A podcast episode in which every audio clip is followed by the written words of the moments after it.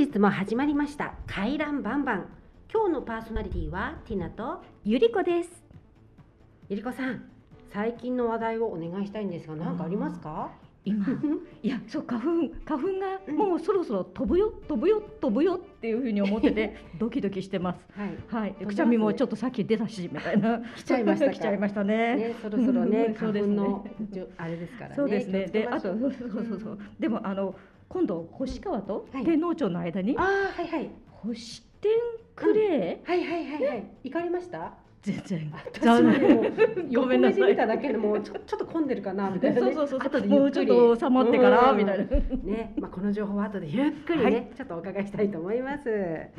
はい、えーこの回覧バンバン皆様に役立つ情報をお届けしていきたいと思っております。取材依頼や感想など送っていただきありがとうございます。皆様ご意見やごご感想ご要望は公式ホームページ公式 SNS までぜひご連絡ください。ホームページや各各 SNS は FM 仏教で検索してください。Twitter、Instagram、Facebook ではそれぞれ最新情報を発信しております。すべてホームページから飛べるようにもなっております。各媒体、ぜひチェックをお願いいたします。では、本日も仏教ケアプラザよりお送りいたします。回覧バンバンスタートです。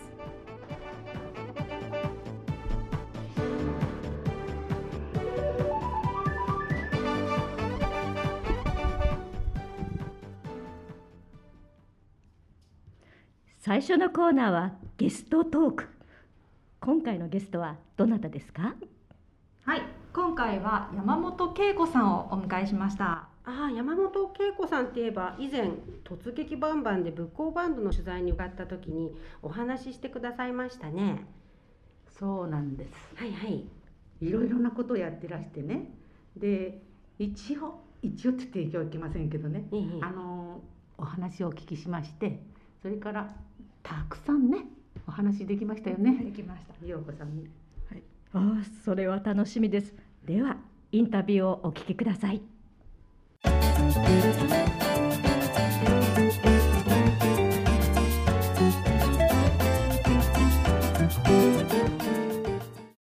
毎回ゲストをお迎えしてお話を伺いますこのコーナーです。えー、今日のお客様は山本恵子さんです。よろしくお願いしよます。ろしくお願いします。えっ、と今日来ていただいている三江さんも陽子さんもあの恵子さんとものすごくお知り合いだということなので、みんなで 和気あいあいとお話をしていきたいと思います。お願いしますよ。ろしくお願いします。はい、では、えー、とまず山本さんの方から現在の活動についてお話しいただければと思います。どんなこと今されてますか？そうですね。えっとまあこう一番ケアプラザにお世話になっているのはもう何年になりますか？開設して仏教バンド。そうですね。七八七八年。あそんなになりますかね結構長くなると思うんですけどね。あの以前ここのコーディネーターでいらした、えー、と長谷川さん長谷川さんとお話ししている中で、えー地域で音楽やりたい人いっぱいいるんじゃないっていうことで、えー、と仏教バンドっていう形で立ち上げてこれはあのここの10周年ですかね？10周年です。10周年の時の式典の時も呼んでいただいて、はい。式典の中で演奏もさせていただいて。そうね、コロナで今なかなか外に演奏に行くっていう機会がないんですけど、本当にあの保土ヶ谷区に例のないバンドっていうことで、あのいろんなところにも呼んでいただいたりして、はいあとはそうですねここでやっている b ホップ障害児者の方のダンスの会も私立ち上げさせてもらったんですけれども、そうであとはそうですね。ああの地域で今民生委員を4期目になるのかなと思ったんですけど。四期目というと十だ9年終わって10年目ですかね。そうですね。あの母がもともとこの地区の民生委員をしていて、その後、まあななぜか引き継ぐ形になっちゃったんですけどそうあと何やってますか？私。あと最近あの小耳に挟んだんですけども、はい。国の沢自治会ではい。歌唱指導しているあの高齢者の方たちにそうですね、あの前任の方があのお引っ越しされてお辞めになられちゃったので、ちょっとややらせてって言ったらやらせていただけることになって、でも、えっと、3回ぐらいもう伺ったのかな、はいちょっと皆さんで楽しみながらはい。声を出す楽しみを、はい。そうですね。あとあとは何してる？あ、そう。息子が今三つ教養護学校に行ってる、通ってるんですけど、ええ。高等部にいるんですけど、PT 会長をさせてもらっていて、はい、まあちょっとあのそっちもバタバタとしてるんですけれども、はい。ずっとあのこうケアプラザできた当初十数年前からはい活躍されて途切れることなくあのなんかいろんななんか無茶ぶりしたのに断られたことはなかったです。そうですかね。うん。でずっとこちらあのケアプラザ主催の、あのコンサートをねコンサートをしていただいていて、やってたん。そこでずっと歌わせていただいていたので、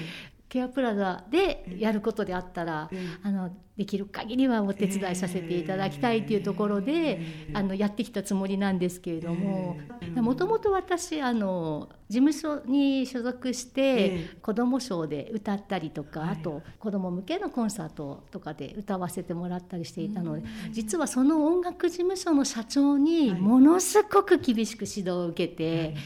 そうでもそれがあったおかげであの本当に子どもたちだったりとかあと障害のある方だったりとかあとご高齢の方なんかにも喜んでいただけるようにこうトークをしながら音楽も楽しんでいただけるっていうのを、あの自分の中で獲得していけたのかななんては、はい、思ってます。山本さんなんか一緒にされてて楽しいでしょう。楽しいですよだからあのね褒め方もすごく上手なんです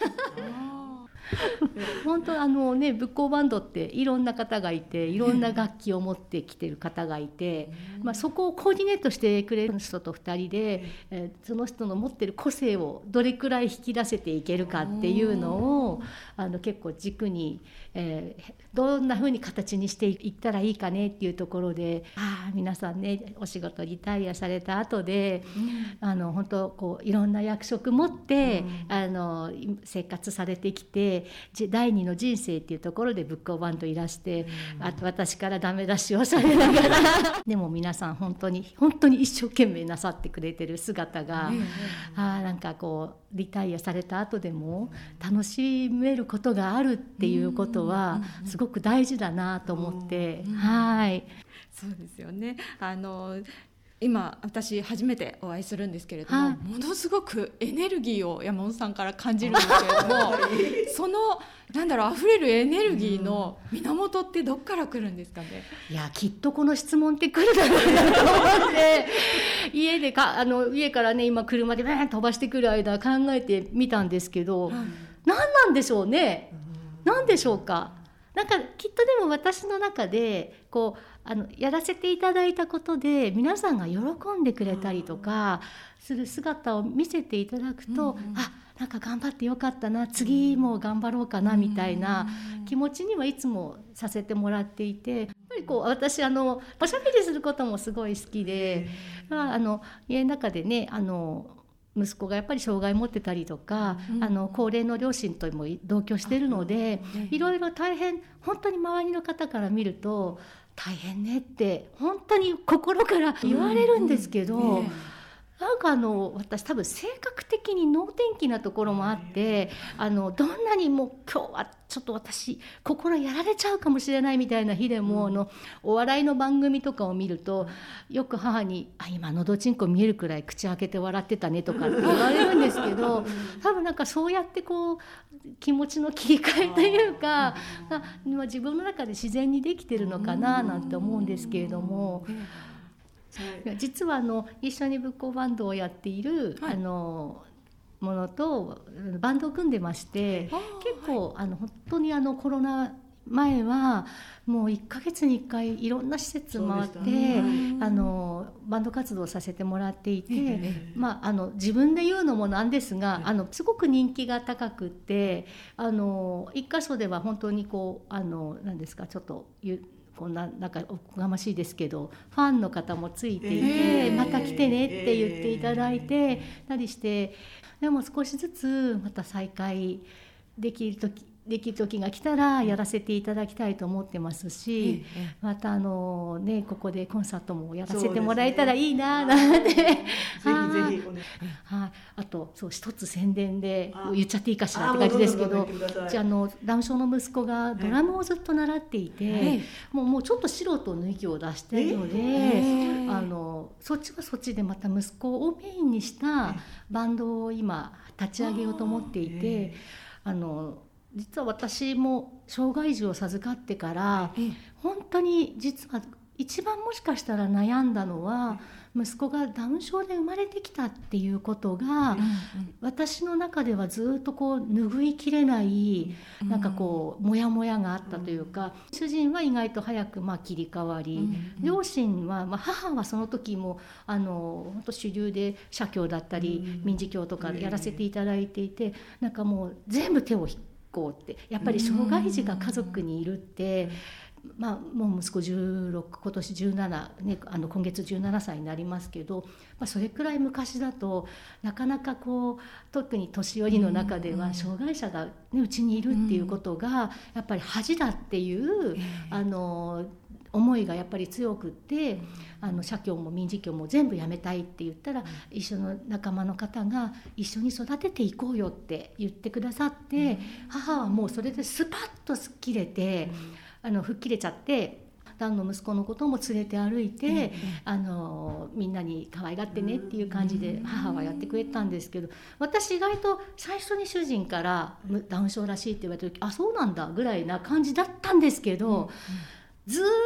と息子がダウン症であることを自分の中でこう理解っていうか納得できなくって、まあその部分があってこういろんなこと頑張らせてあげたいとかっていう思いはまああったそれがちょっと頑張りの原動力になってた気はするんですけれども、でもなんか今この年に息子がなってみて、なんか障害があろうがなかろうが、あのいろんなことをできる人はできるできない人はできないっていうのが、なんか当たり前なのかなっていう感じがあって、で息子がちょうど6小学校6年生の終わり頃にドラムを習わせてみたらちょっとハマりまして、はい。今結構頑張って、あの実は3月にライブハウスでの演奏をあのヤマハに習いに行ってるんですけど、ええそこ主催のあのライブがあって、そこに出させてもらえることになったので、今すごい頑張ってというか私が知った激励はほぼなくし それでも食いついて頑張ってるんですけれども。でもなんかあのそうそんな中で私がやっぱちょっとちょっと今心の中で温めていずーっと温めてきてまだ実現してないけどやっぱりやっぱりちょっとこれはやりたいなと思ってるのが、障害を持ったお子さんを持ってるお母さんやお父さんって、計り知れないやっぱり悩みだったりとかうん苦しみを持っていて、あのややっと本当うちの息子ね高校生になって、ええそろそろもう大人になるっていう大体どんな人間像になるかなっていうのが見えてきたから、こうなんか安心して、まあ、あのこちらも構えていられるようになったんですけど、やっぱり幼稚園に入るまでもものすごいやっぱりこう葛藤がありましたし、やっぱ小幼稚園小学校ぐらいまでは本当にこう悩むことも多くって、なのであのまずその息子をのバンドをやって皆さんに見ていただきたいのは障害を持っていてもこれだけ人生楽しんでるっていうのをまず見ていただきたいっていうところで、ちょっと頑張って積極的に YouTube とかにもアップしていきたいなと思ってるんですけど、まあ、それとは別にその障害児を授かったお父さんお母さんたちが、あの大丈夫だよってあの、頑張っていけるよっていうのをこう発信していきたいのと、もうまあ、ちょっと悩んだ時にちょっとぶらっと立ち寄ってあのこうは発散してもらって、また今日からちょっと頑張ろうかなこれから頑張ろうかなみたいな、サロンみたいなのをずっと私やりたいと思っていて、でもなかなかあのいろいろなものが許されずに、えー、とまだまだ実現してないんですけれども、やっぱり、うん、ここに来てなんですかそういうお母さんたち、まあ、お父さんもそうですけど、まず、まあ、がん一番頑張ってるだろうお母さんたちに、あの集まってもらえるような場を提供したいななんて今、ちょっと思っているところでもしそれが実現したらまたここであの 宣伝させてくださいという感じなんですけど。はい。はいまだまだ大きな野望というか夢が山本さんの中にこうドーンとあるわけですね。そうですねあの音楽は私の中で日々を忘れられる一つの大きな材料であって、だからその音楽活動があることで私も日々頑張れてるなっていうのはあるんですけれども、やっぱりもう一つそれをねあのあの力を抜けるところをちょっと提供できたらいいなっていうのもあって、はい考えています。はい いやじゃあまだまだ夢に向かって前向きに頑張っていただければなと思います。はい、ありがとうございます。えー、今日のお客様は山本恵子さんでした。ありがとうございました。どうもありがとうございました。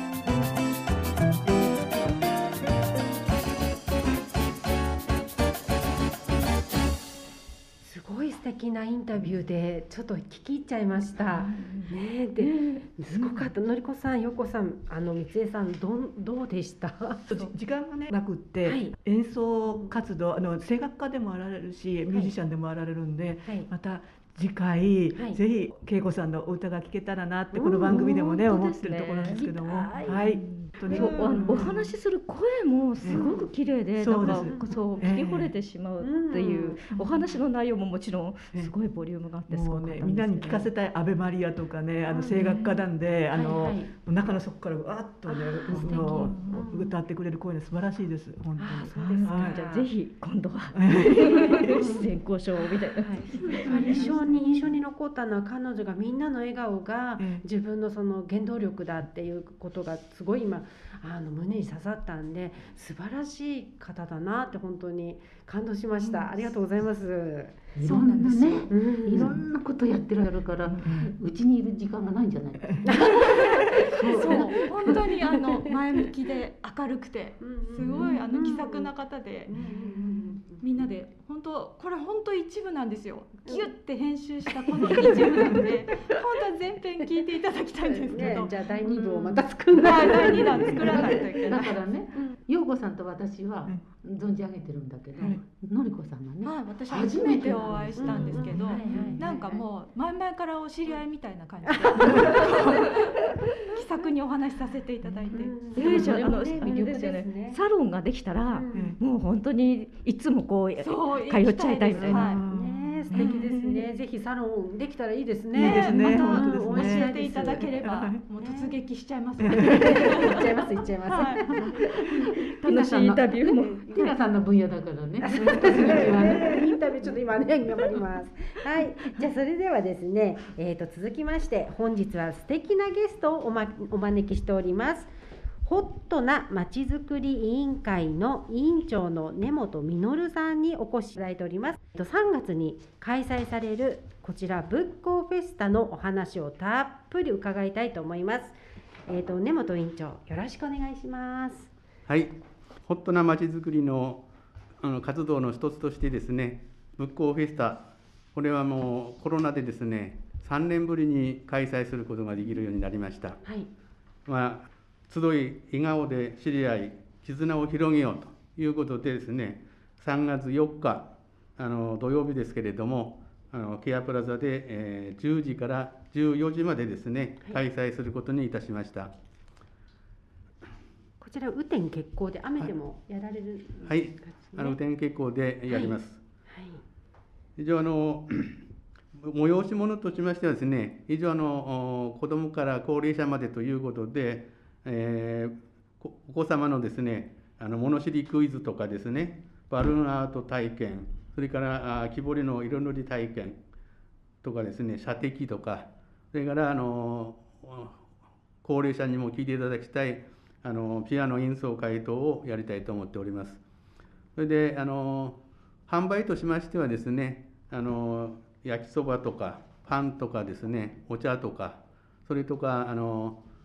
おにぎりとかそういうのを販売して皆さんでですね楽しくやっていただきたいなと思っております。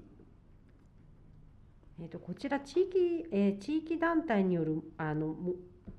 催し物というかこう出し物があるって伺ったんですけどこの焼きそばとかパンとかっていうことがその地域の方々がやってはい、あの焼きそばはですね、ええ、あの地域の方があの作って販売いたします。でパンについてはですね、あの障害者施設のからですねしていただいて販売していただくという形でやりたいと思ってます。うん、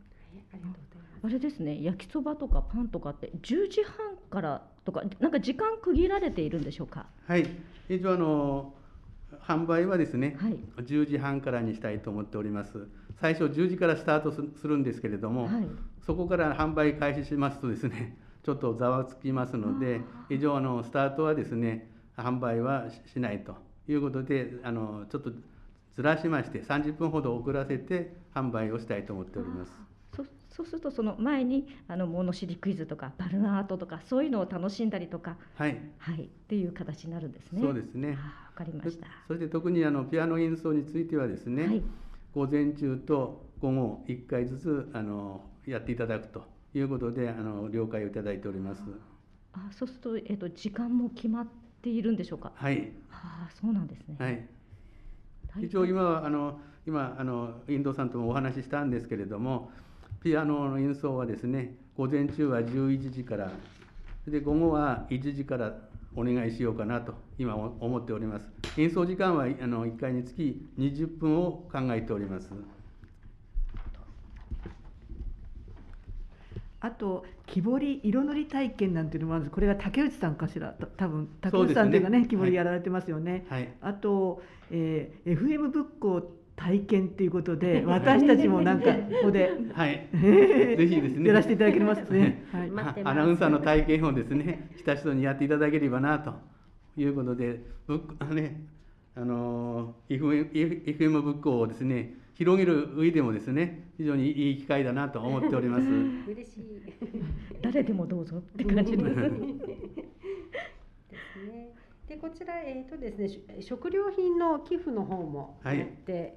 はい、フードドライブ。そうですね、はい、あの区のあの社会福祉協議会の方でやっておりますけれども、はい、あの食べ物にとかですねあの食べ物ばかりじゃなくてもよろしいんですけれどもそういうものを持ち寄っていただいてあの困窮している方にですねあの分けてやりたいということで、あの毎回毎回っていうかねいろんな行事やるごとにですねやっております。とこれは食品をそのまま持ってきちゃっていいわけですか？はい、そうですね。あの以上賞味期限あの切れあの賞味期限が切れたものはダメですけれども、はい、以上 2, 2ヶ月程度あるものについてあの持ってきていただいてやっております。そうですか。はい。これいいいいですね。ねそうですね。はい。はい、えっ、ー、と仏光地域ケアプラザの遠藤と言います。えっと、今根本会長の方からいろいろとお話があったんですけれども、えっと、物販の中で焼きそばが出ますというお話がありましてでこの焼きそばがですね結構仏光のエリアでは名物だったりしています。はい、でこの、えっと、焼きそばの名前っていうんですかねなんとか焼きそばっていうふうにちょっとうなずいてる方もいますけど なんとか焼きそばっていう、まあ、名物名前がついてるんですけどどんな名前かちょっと質問してみようかなと思うんですけど。あ、はい。あ、分かっちゃう。なんかすごく思い切り手挙げてた。あいちゃいます。そうですね。そうですね。あの作ってくださる方が市村さんという方で、以前 FM ブックの方でもご出演してしてあのいただいたことある方なんですけれども、まあ市村さんが作ってくださる焼きそばということで、まあいっちゃん焼きそば。え有名なんですか？有名有名。有名です、食べたことあるんですけどすごく美味しいです、あそうですか。他と比べ物にならない、えー、なんだろう。えじゃあ10時半に並ばなくちゃ、ね、あ絶対来なきゃダメだこれ。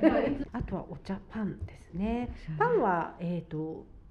あの手作りパンでっていうことですよね。あの障害者施設がパンを作りまし、作ってるんですけども、それを持ってきて、あの売っていただくと。あ、そうですか。あの前回あのケアプラザでですね、健康フェスタっていうのをややったんですけども、あの時も来ていただきまして、あのすぐに売り切れたということで。まあ、今回はなるべく多く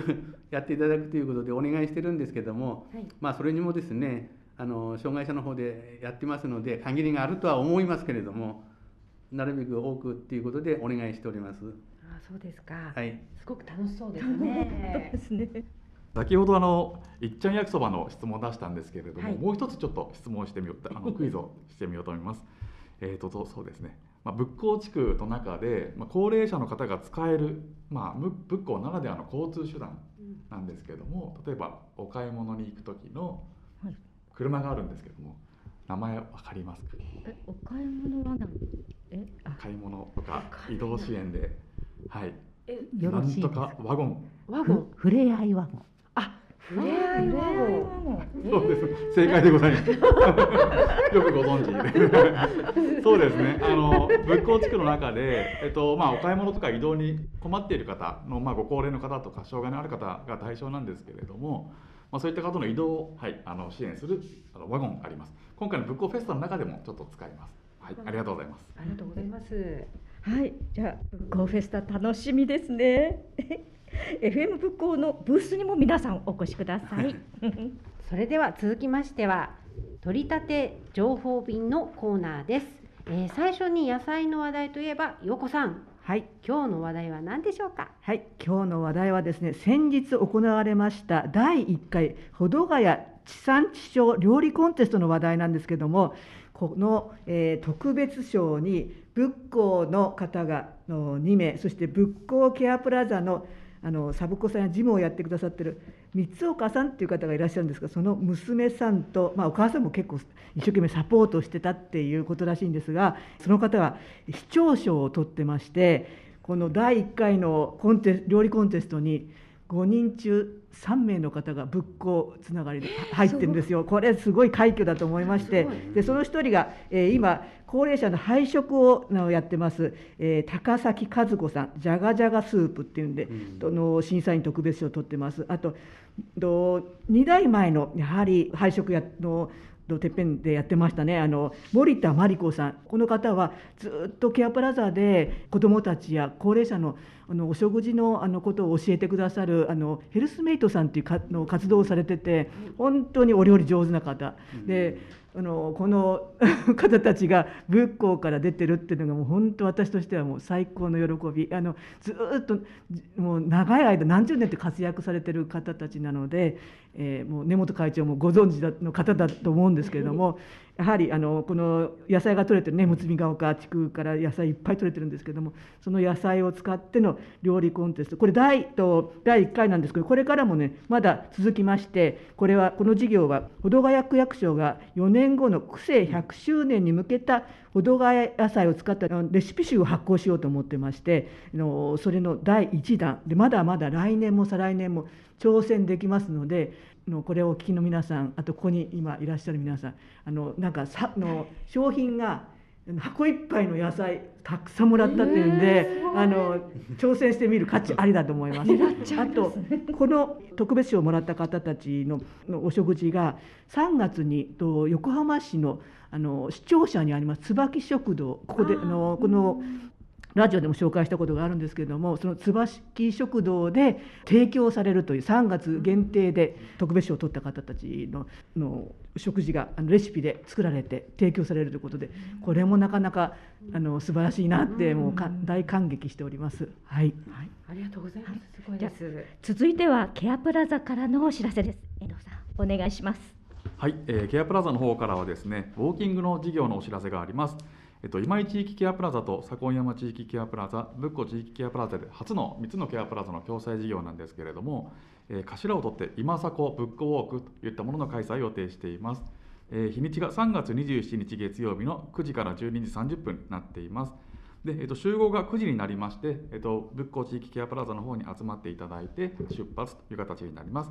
えっと、定員は10名でして、えー、受付申し込みが3月の10日の10時からお電話になりますのでよろしくお願いいたします。ありがとうございます。以上、取り立て情報便と仏光ケアプラザからでした。